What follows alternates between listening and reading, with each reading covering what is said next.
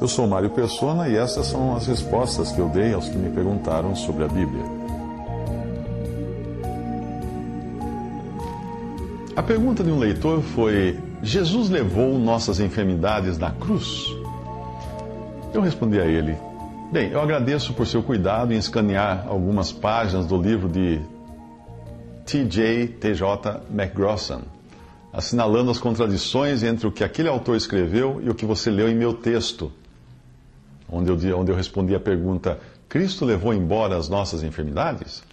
Uh, esse autor, MacGrossan, que viveu no, no, início do século XX, ele advogava que, ele afirmava que teria sido na cruz, e não, e não em seu ministério em vida, que Cristo teria levado nossas enfermidades. Os versículos que ele usava como base para sua teoria eram: verdadeiramente ele tomou sobre si as nossas enfermidades que está em Isaías 53, 4, e ele tomou sobre si as nossas enfermidades e levou as nossas doenças, que está em Mateus 8, 17. Eu tenho absoluta certeza de que ele estava completamente equivocado. Não apenas neste ponto, como em outros, como é o caso desta pérola, tirada do mesmo livro dele. Abre aspas. Por que muitos verdadeiros santos de Deus não são curados? Muitos santos não são curados por, por causa do falso ensino.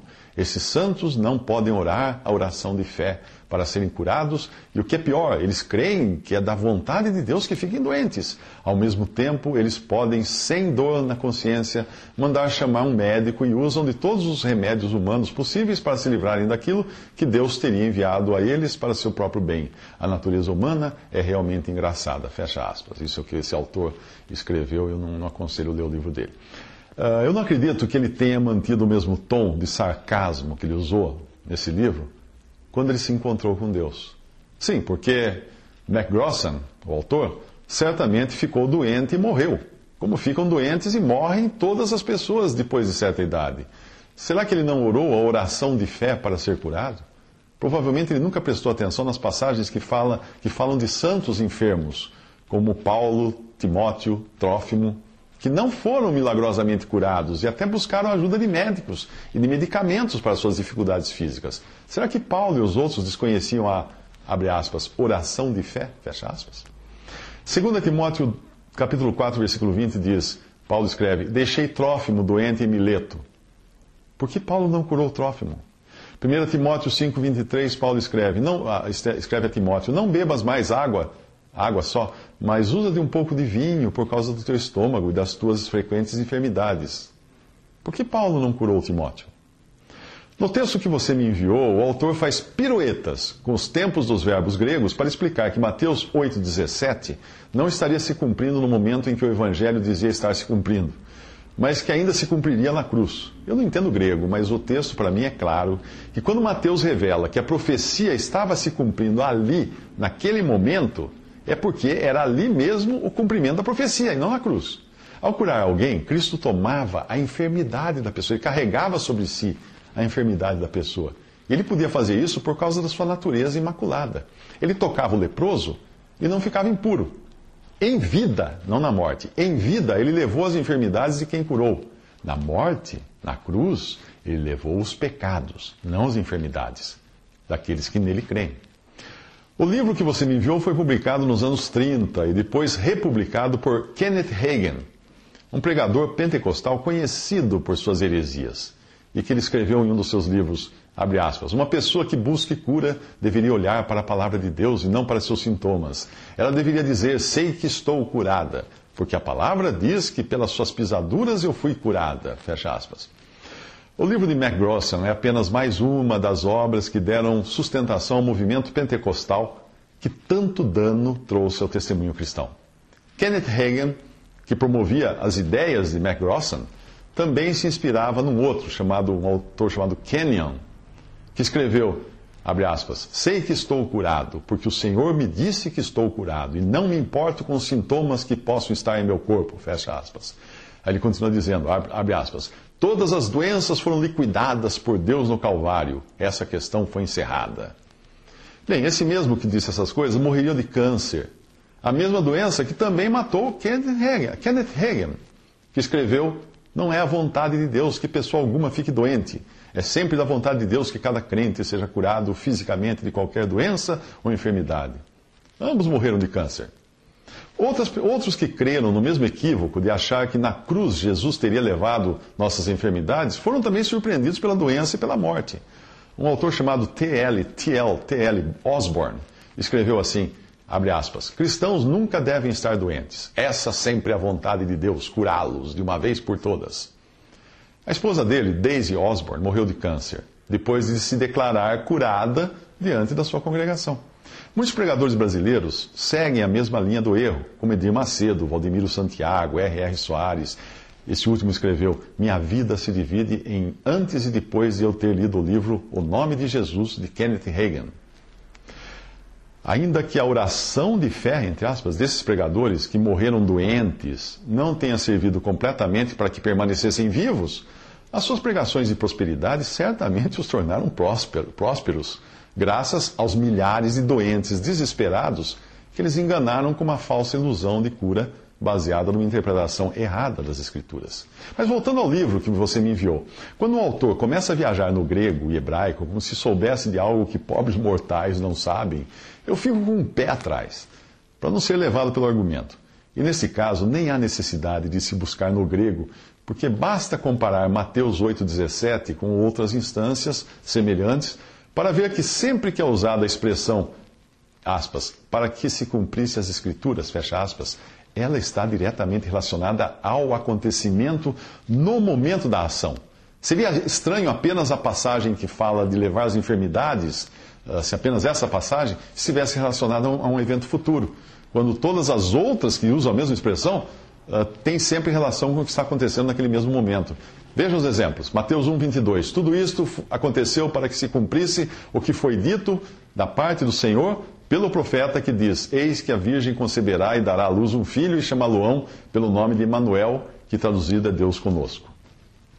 Isso estava acontecendo ali. Mateus 2,15. E esteve lá até a morte de Herodes, para que se cumprisse o que foi dito da parte do Senhor pelo profeta que diz: Do Egito chamei o meu filho.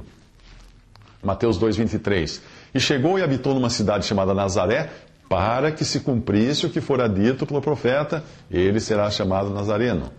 Mateus 4, 13 a 16. E deixando Nazaré, foi habitar em Cafarnaum, cidade marítima, nos confins de Zebulon e Naphtali, para que se cumprisse o que foi dito pelo profeta Isaías, que diz a terra de Zebulon e a terra de Naphtali, junto ao caminho do mar, além do, do Jordão da, da Galileia, além do Jordão, a Galileia das nações, o povo que estava sentado em grandes trevas viu uma grande luz, e aos que estavam sentados na região da, na região da sombra uh, e sombra da morte, a luz raiou. Mateus 8, 16 e 17. E chegada a tarde, trouxeram-lhe muitos endemoniados, e ele, com a sua palavra, expulsou deles os espíritos e curou todos os que estavam enfermos para que se cumprisse o que fora dito pelo profeta Isaías, que diz: Ele tomou sobre si as nossas enfermidades e levou as nossas doenças. Quando? Ali, naquela hora.